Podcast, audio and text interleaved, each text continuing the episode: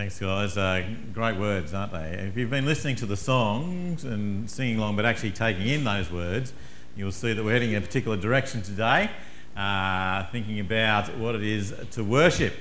Uh, we're in the middle of a series that we're thinking about raising our spiritual temperature. That is, we all know that as followers of Jesus, that there are times when we feel pretty cool. There's times we feel medium. Sometimes we might even feel hot. Uh, but God desires that we feel hot all the time. Uh, and so we've been thinking about that and we've been thinking about what ways we can go about that to raise our temperature, to move from wherever we are towards being hotter for God. Uh, and last week we talked about reading God's Word. About reading God's Word, about listening, about praying, about sitting with that. Uh, and so today we're going to be thinking about what it is to worship. What does that mean? So we're going to read from Romans chapter 12. We're going to read from Romans chapter 12, verses 1 through to 21. And Heather's going to read that for us, and then we're going to think that through together. Romans 12, verses 1 to 21. Therefore, I urge you, brothers, in view of God's mercy, to offer your bodies as living sacrifices, holy and pleasing to God this is your spiritual act of worship. Do not conform any longer to the pattern of this world, but be transformed by the renewing of your mind. Then you will be able to test and approve what God's will is, his good, pleasing, and perfect will. For by the grace given me, I say to every one of you, do not think of yourselves more highly than you ought, but rather think of yourself with sober judgment, in accordance with the measure of faith God has given you. Just as each of us has one body with many members, and these members do not all have the same function, so in Christ, we who are many form one body, and each member belongs to all the others. We have different gifts according to the grace given us. If a man's gift is prophesying, let him use it in proportion to his faith. If it is serving, let him serve. If it is teaching, let him teach. If it is encouraging, let him encourage. If it is contrib- contributing to the needs of others, let him give generously. If it is leadership, let him govern di- diligently. If it is showing mercy, let him do it cheerfully. Love must be sincere. Hate what is evil. Cling to what is good. Be devoted to one another in brotherly love. Honour one another above yourselves. Never be lacking in zeal but keep your spiritual fervour serving the Lord. Be joyful in hope, patient in affliction, faithful in prayer. Share with God's people who are in need. Practice hospitality. Bless those who persecute you. Bless and do not curse. Rejoice with those who rejoice. Mourn with those who mourn. Live in harmony with one another. Do not be proud but be willing to associate with people of low position. Do not be conceited. Do not repay anyone evil for evil. Be careful to do what is right in the eyes of everybody. If it is possible, as far as it depends on you, live at peace with everyone. Do not take revenge, my friends, but leave room for God's wrath. For it is written, It is mine to avenge. I will repay, says the Lord. On the contrary, if your enemy is hungry, feed him. If he is thirsty, give him something to drink. In doing this, you will heap burning coals on his head. Do not be overcome by evil, but overcome evil with good. Amen.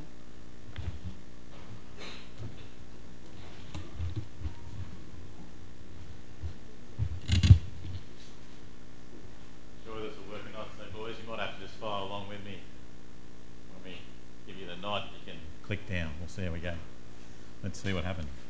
Ha! Worked. Miracle. It's happened. Uh, great passage, isn't it? Uh, you could spend a lot of time in that passage. We're going to hit the first couple of verses uh, specifically today, and then we'll lead into the rest of the verses because they run out of it. But we're going to spend a bit of time just thinking through what do we mean by the word worship? Uh, what does worship mean? Often people have different ideas about it, but generally the word worship means something that's worthy of your life. Uh, worship means something that you orientate your life around, something that's at the centre of what you do and that directs everything that you do. That's what worship means. And you know, everybody worships something. I don't know whether you've noticed, but if you look at every other culture in the world throughout all of history, everyone has worshipped something. Every culture has had this idea of there's something bigger and greater than them to be able to live towards or live in that direction. And that's also for us. You might say, well, for some of those other cultures around the place, it might have been uh, a little stone idol, or it might have been the sun, or it might have been another form of that. Uh, and you might say, well, Western culture's moved out of that. Well, actually, no, Western culture hasn't moved out of it. We've just changed it. We've moved it to other things. We've moved it to, for a period of time, it was science. But actually, science is waning because people are thinking science doesn't give us all the answers. Uh, we've worked towards money, finance. Uh, we've looked towards having the lifestyle. Or we've had even family has become things that we've orientated our lives around. You see, everybody worships something. But you see, there is only one that is worthy of our worship because there's only one that can carry that weight. To orientate your life around something, then you're basically saying that is what I am putting my trust in for everything. And there's only one that can carry that weight.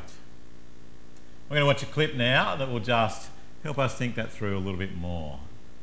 Down the bottom corner there, guys.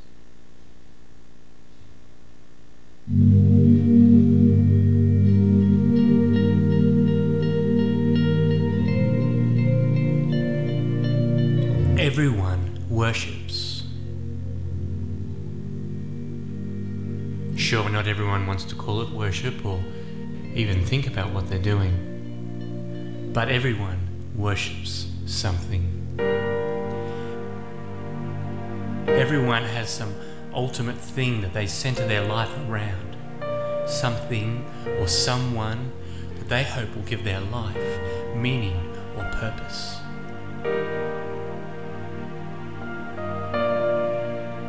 For some, it's religion.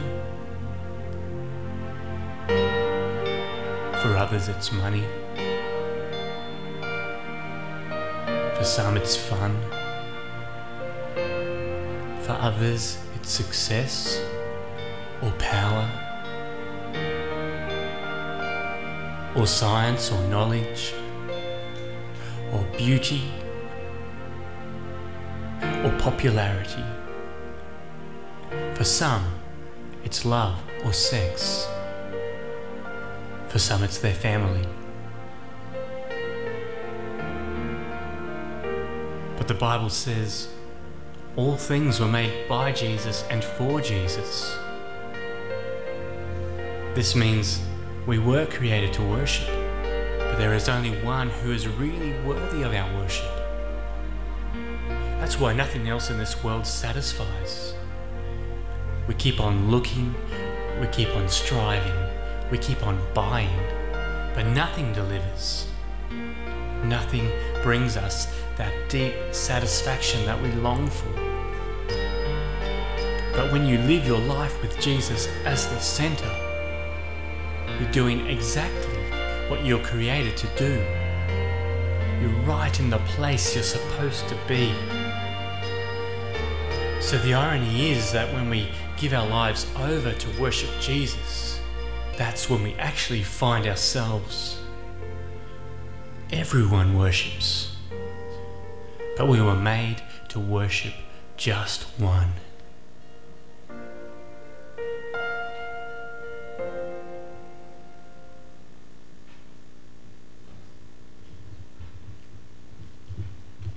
Looks like I need to upgrade my Freemake video, doesn't it, to gold? It's great, isn't it? It's a great little clip. It just reminds us that we're orientated, we're actually made to worship. You and I were designed to worship. That's why we look for things to worship. That's why we look to put our trust in things. That's why we look for something bigger to give us purpose and meaning because that's the way we were designed and that's the way God made us. And we search for it in all different ways, but there's only one that fulfills it. There's only one that's worthy.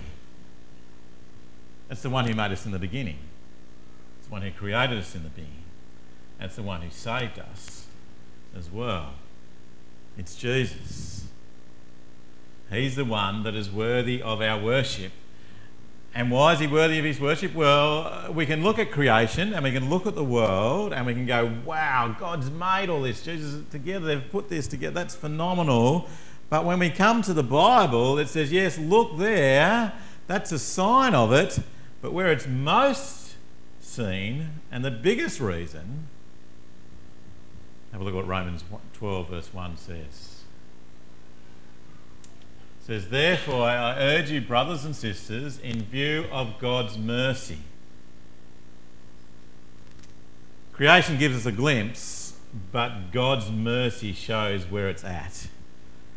It says, in view of, he says, look at, go back and look. And if you had been reading Romans chapters 1 to 12, you would have seen that the writer of that, Paul, was putting together an argument. Uh, he writes a brilliant it's an amazing piece of writing. And he does an argument. He starts from basically creation at the beginning and who we are and what we are. And he shows that from the beginning, you and I now together have decided that we actually want to worship ourselves. Because you see, we moved away from God and decided that we were what we orientate ourselves to. As we orientate ourselves to ourselves, we end up letting ourselves down because we're not perfect, are we? We can't do it. And so Romans chapter 1 to 12 go through and it shows us that we continually fail and we continually let God down and we continually fail ourselves and others. And the reason for that is because we are sinful, because we don't do what God wants us to do. We're broken people. Sin impacts everything. And that actually not only breaks us internally, but breaks our relationship with others and ultimately breaks our relationship with God.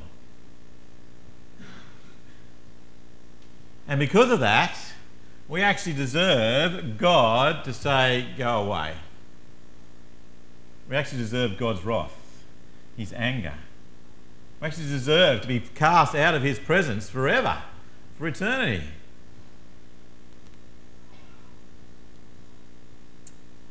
And in chapter 12, he says, in view of God's mercy, if you go back to chapter 11, just before that, we hear the wonderful message that God stepped into that and fixed that problem with Jesus. Well, we didn't deserve it. It's not for us. It wasn't, wasn't because of us. It wasn't because we deserved any of it. We're actually quite deserved the opposite. But God, in His great love and His great mercy, mercy and love can be almost interchangeable. His mercy and love says that I don't want you to stay that way. I want you to know what it is to be whole. I want you to know what it is you be created for. I want you to know what it is to worship the one who can hold the weight of your worship. And so he sent Jesus to deal with the issue that causes the breakdown in that and to deal with sin. And Jesus steps into it and he takes that, and at the cross, he takes all that punishment, all that wrath, all that rejection, all laid on him God, in His great love for you, sacrificed His Son so that you could have a living, loving relationship, so you could worship the one who can hold the weight of your worship now and forever. That's what he's saying. In view of God's mercy, he says, Turn your eyes to the cross, turn your eyes to Jesus. See what he's done there, and in his resurrection, that he's come back to life. Turn your eyes to that and see that, because that's where it sits. That's the beauty of all of this.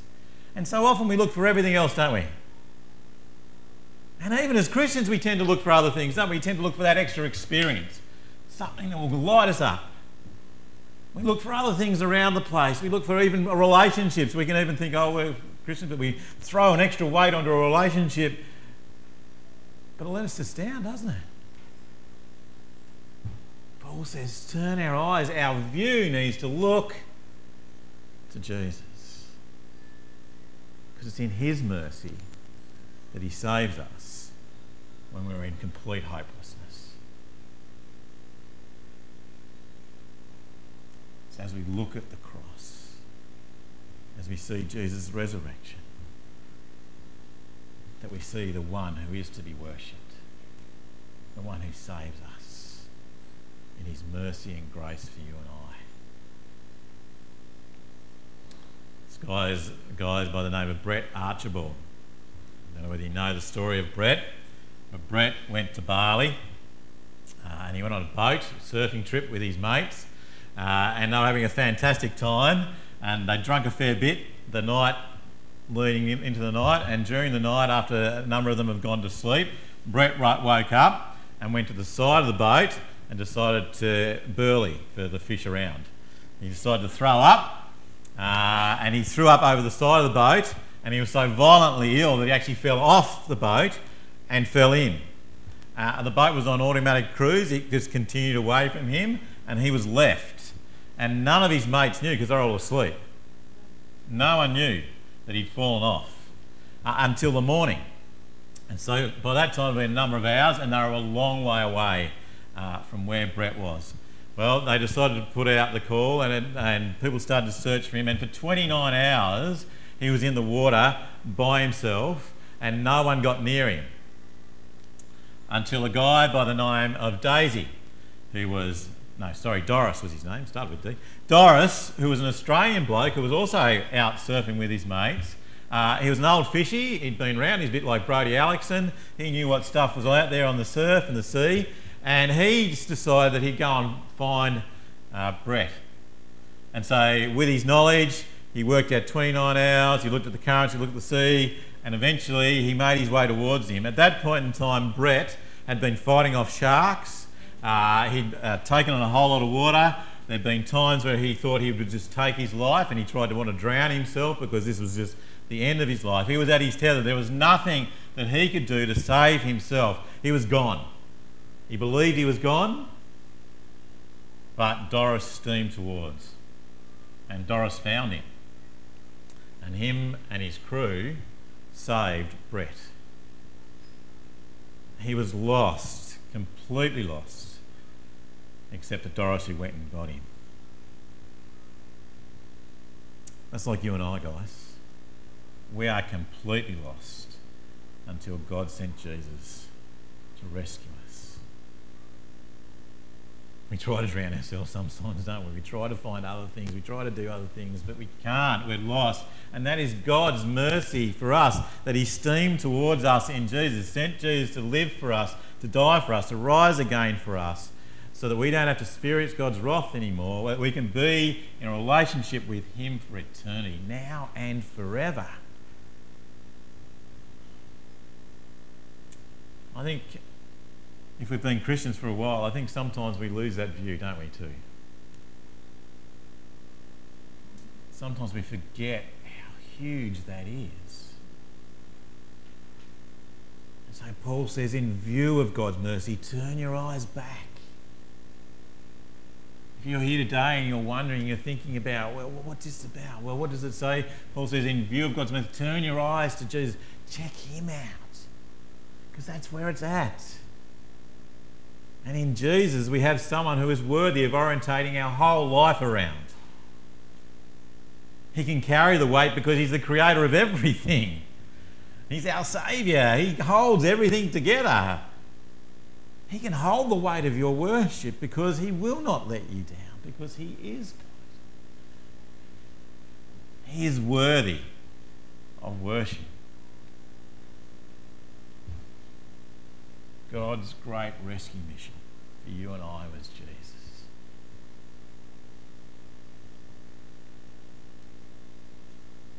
And so, what's our response to that? What does he say? let's say in review of God's mercy, as we turn our eyes there, what's the response that we should have to that? Look what he says to offer your bodies, that is your whole self, that is everything of you, as a living sacrifice. That is to commit everything of you to Him.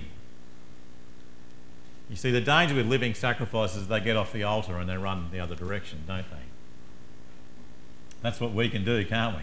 We can say, yes, we trust and believe in Jesus. Yes, we're going to give your life to Him. Then we go, oh, I'm going to go off the altar. I'm going to go off for I'm going to potter over here for a little while. I'm going to spend some time over here. This, is, this could be worthy of my life.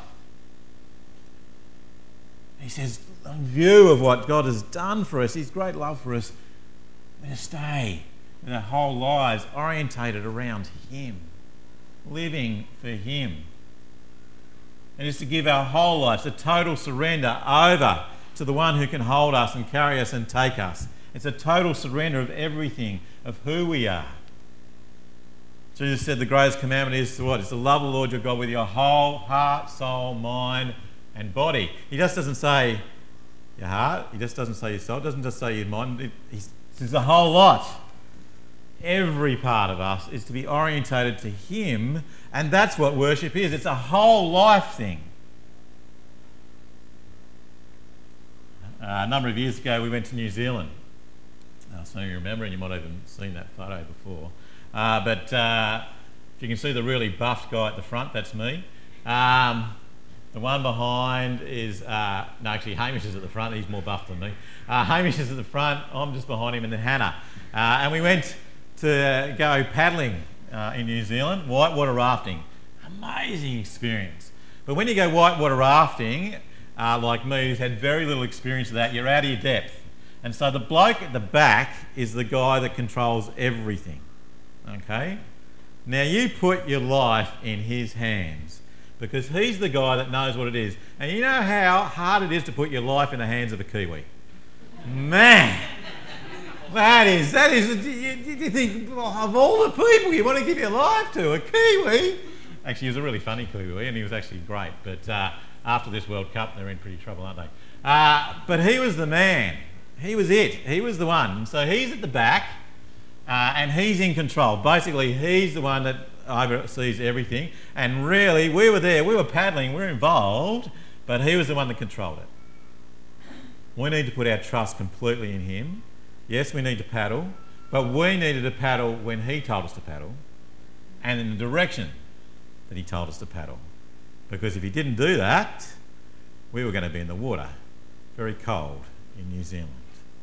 And so we came to the waterfall. This is the biggest drop in New Zealand that you can go off whitewater rafting. And so there we are, and they tell you to get down. Uh, and he's even ducked down at the back, you can see. He gets down low, and then you hit the water, and you end up like that. And basically, you hit, and you're just in turbulence, all sorts of stuff to go. Uh, and see who's standing up? The bloke at the back, your Kiwi guide. We're all under there just going, ah! And he's at the back and he keeps you. Keeps you on the straight and narrow and he gets you through the rapids. See, that's what Paul's saying to us in Romans chapter 12 that God is the one that's in control of our raft, guys. God is the one that knows exactly how life is. He's planned it, He's got it sorted, He's got it all worked out. Uh, we're in there, we're paddling with Him, but we're paddling in the direction that He wants us to go, and we need to trust Him. And when He says to get down, you get down. And when the turbulence hits and when the water hits, He's the one that's paddling you out of it. Sometimes we wonder that, don't we? Sometimes we wonder when we're in the middle of all this stuff going on around us, we think, man, what's going on? I can't handle, I can't. But God's the one paddling you out of it. He's the one at the back, and He'll pull you through. And we need to give our lives to Him in total surrender to Him. You see, worship is not a part of your life, it is your life. That's what Romans 12 says, doesn't it? Uh, sometimes I think in Christian circles we tend to uh, get up and we say, We're going to worship God now. What, you weren't doing it before? Uh, the singing, that's the worship time. We weren't doing it before? Oh, we gather, this is just the worship service. We weren't doing it before? We've tended to narrow it down, haven't we? We as Christians, we've tended to say, well, let's just compartmentalise it. It's just the singing bit. Or it's just when you're alone by yourself with God. Or it's just when you're in some particular state or when you're doing. Now, don't get me wrong, you can worship God in all those circumstances, in all those situations. But that's way too small for God, isn't it? It's way too small for Him. He wants every part of us because He's the one who's paddling you through it. When we just compartmentalise it, we just shunt him out of other parts of our life. Well, okay, I'm coming on Sunday morning, I'm worshipping then, but when I go to work, I can do whatever I like, whenever I like. I'm going to worship God when I sing. I can do it there. I can be really praising God. I can be really on fire. Like my heart's, yeah, it's all, I'm feeling all the emotion. But then when I get to Monday morning and I'm at school and I'm writing up, ah, who cares? Stuff this. This is, I'm going to. That's our whole life. God wants us in view of what He has done for us and giving up Jesus for us. He says, I want every part of you because if you give me every part of you, then I'm the one who's paddling for you. I can carry that weight for you. We are to worship God in everything we do, with everyone we know, everywhere we are, every day of the week. Now, that can raise your spiritual temperature, doesn't it? Because what you're thinking is when you leave here today, you can say, Yeah, great, that was really encouraging, I'm good. But you can keep it going, can't you? Because you can say, I'm going to worship God this afternoon too. I'm going to worship God when I'm down by the river eating my fish and chips. I'm going to worship God when I'm off on Monday morning to work. As I speak to the people on there, I'm actually going to be showing how great God is, and I live for Him in every relationship I have, in every place that I am. You know, you can worship God as much digging a hole as you can standing here on Sunday with your hands up in the air. That alters our whole perception of things, doesn't it? It changes. We don't just have to look for the little experience of God. We experience God every day, in every moment, in everything we do, because we're orientating everything to Him. That's worship, guys. That's the biblical worship. Don't get me wrong, the biblical worship has ideas of singing and praise. It's great. Times when you can be sitting and looking out and you can be praising God and worshiping God. But the New Testament takes it and runs it and says, but this becomes every part of your life now because Jesus encompasses every part of your life. That's the amazing thing about it and the joyous thing about it. You see, worship is actually a state of being. It's not just a place, it's not just one experience, it's a state of being. It's orientating everything and who we are towards the one who gave us everything in Jesus. So, how do we express our worship? It looks at what the passage I've explained a little bit isn't it?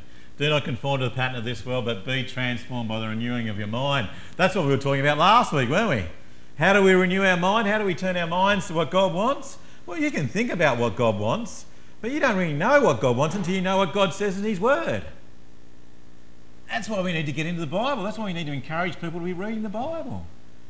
Because in the Bible, we heard last week, doesn't it, that it gives us life, it restores our soul, it gives us light for our eyes, it sets the path before us, it restores us.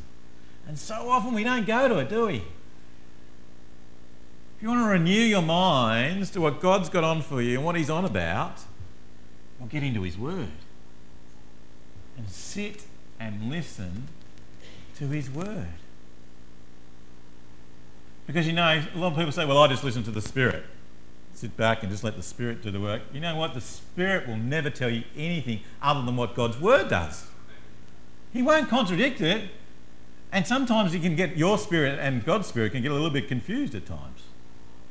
But if you're into God's word and you're listening to the Spirit, those two come together and you will hear God. They work together. It's a beautiful part of what God's done, isn't it?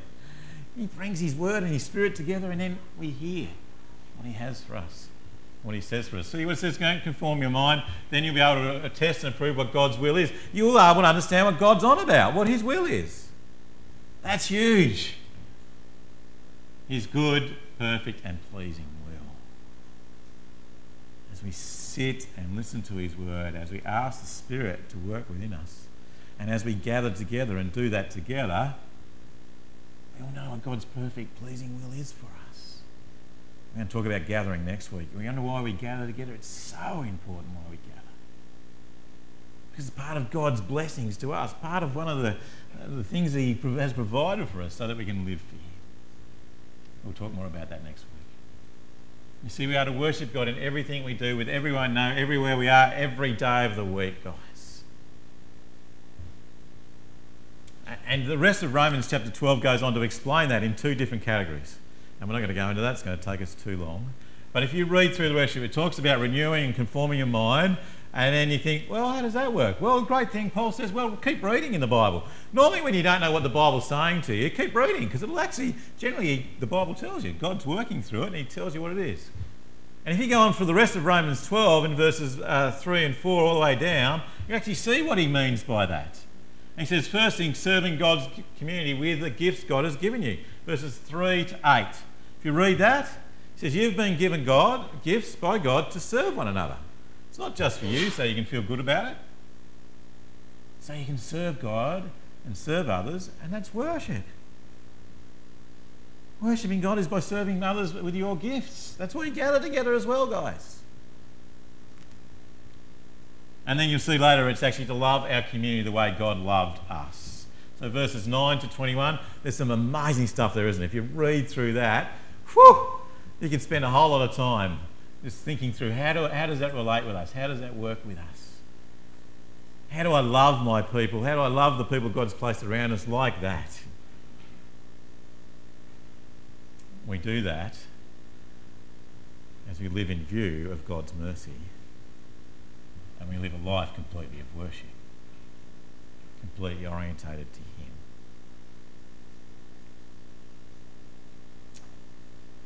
We are to worship God in everything we do, with everyone we know, everywhere we are, every day of the week. So let me encourage you with that. Think about that in every aspect of what you do. Think of all the things that are around you, how you can orientate your life, every little part of you, to being an act of worship to God. That is, you're orientating what you do to show how much you love Him and how much He loves you and others around you. And you can do that singing. You can do that singing. And this morning, those two songs right at the beginning, particularly, uh, they led into each other so well, didn't they?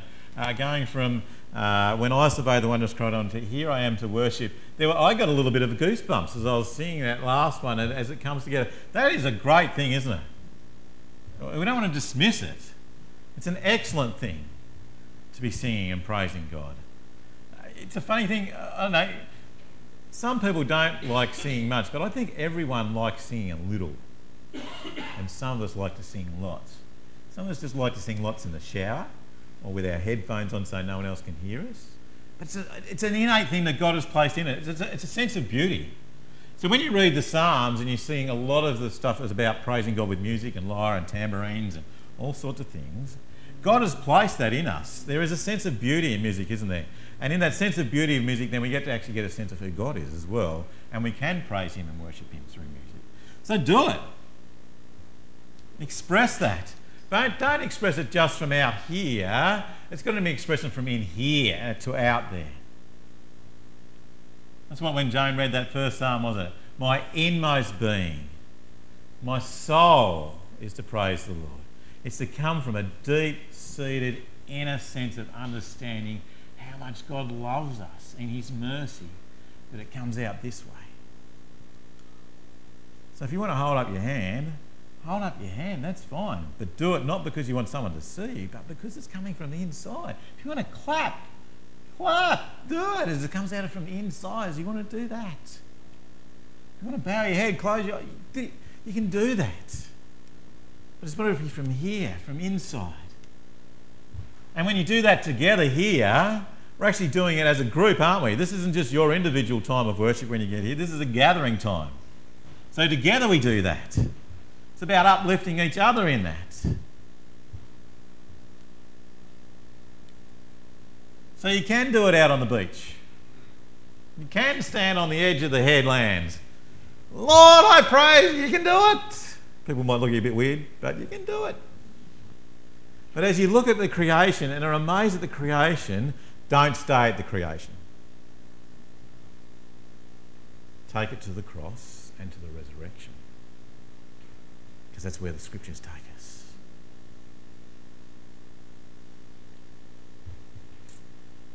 We worship God in everything we do, with everyone we know, everywhere we are, every day of the week. And if we are honest about that, and if we want to do that, and we ask God to enable us to do that, and by His Spirit to work within us, then we will be raising our spiritual temperature, guys. You know, so often we don't, we wonder why we're not raising our spiritual temperatures because we're not actually thinking about God in everything that we do. We're getting caught up in everything else over here. We go to work and it's busy and you're flat out. Oh, I know it's hard to think, but within that, if you're starting to think about God's got me there to show worship to Him and worship Him within that, changes your orientation, doesn't it? Won't change how hard it is. Still tough. It, it, it can still be hard, but it changes the orientation within it. And if you start to think about God in everything that we do, it changes everything that we're doing, doesn't it? It raises our spiritual temperature. Can I encourage you with that? Can I encourage you to think about your life, every part of it, being your spiritual act of worship in view of God's wonderful mercy to us in sending his Son to die and to rise again so that we can live in a loving relationship with him and live that out in loving relationships with everyone else around us, all because of him. Let's pray. Heavenly Father, how good it is uh, to turn our eyes to you, to take our view to you, to look at you, Lord, and to look at what you have done in Jesus. We don't deserve it, but yet in your great love for us, Lord, you died and rose again to deal with our sin, to take the punishment that we deserve so that we don't have to, Lord, so that we can live a life of love to you and love to others, which is a life of worship orientated around you, Lord. Heavenly Father, we pray that as we get into your word, as we sit and listen to you, as we ask your Spirit to work within that, as we gather, as we spend time together, as we head out into this week and into the, our work and our lives that are around us, that we will turn our eyes to you, that we'll see everything as an act of worship to you, our loving, merciful God. We pray this in Jesus' name.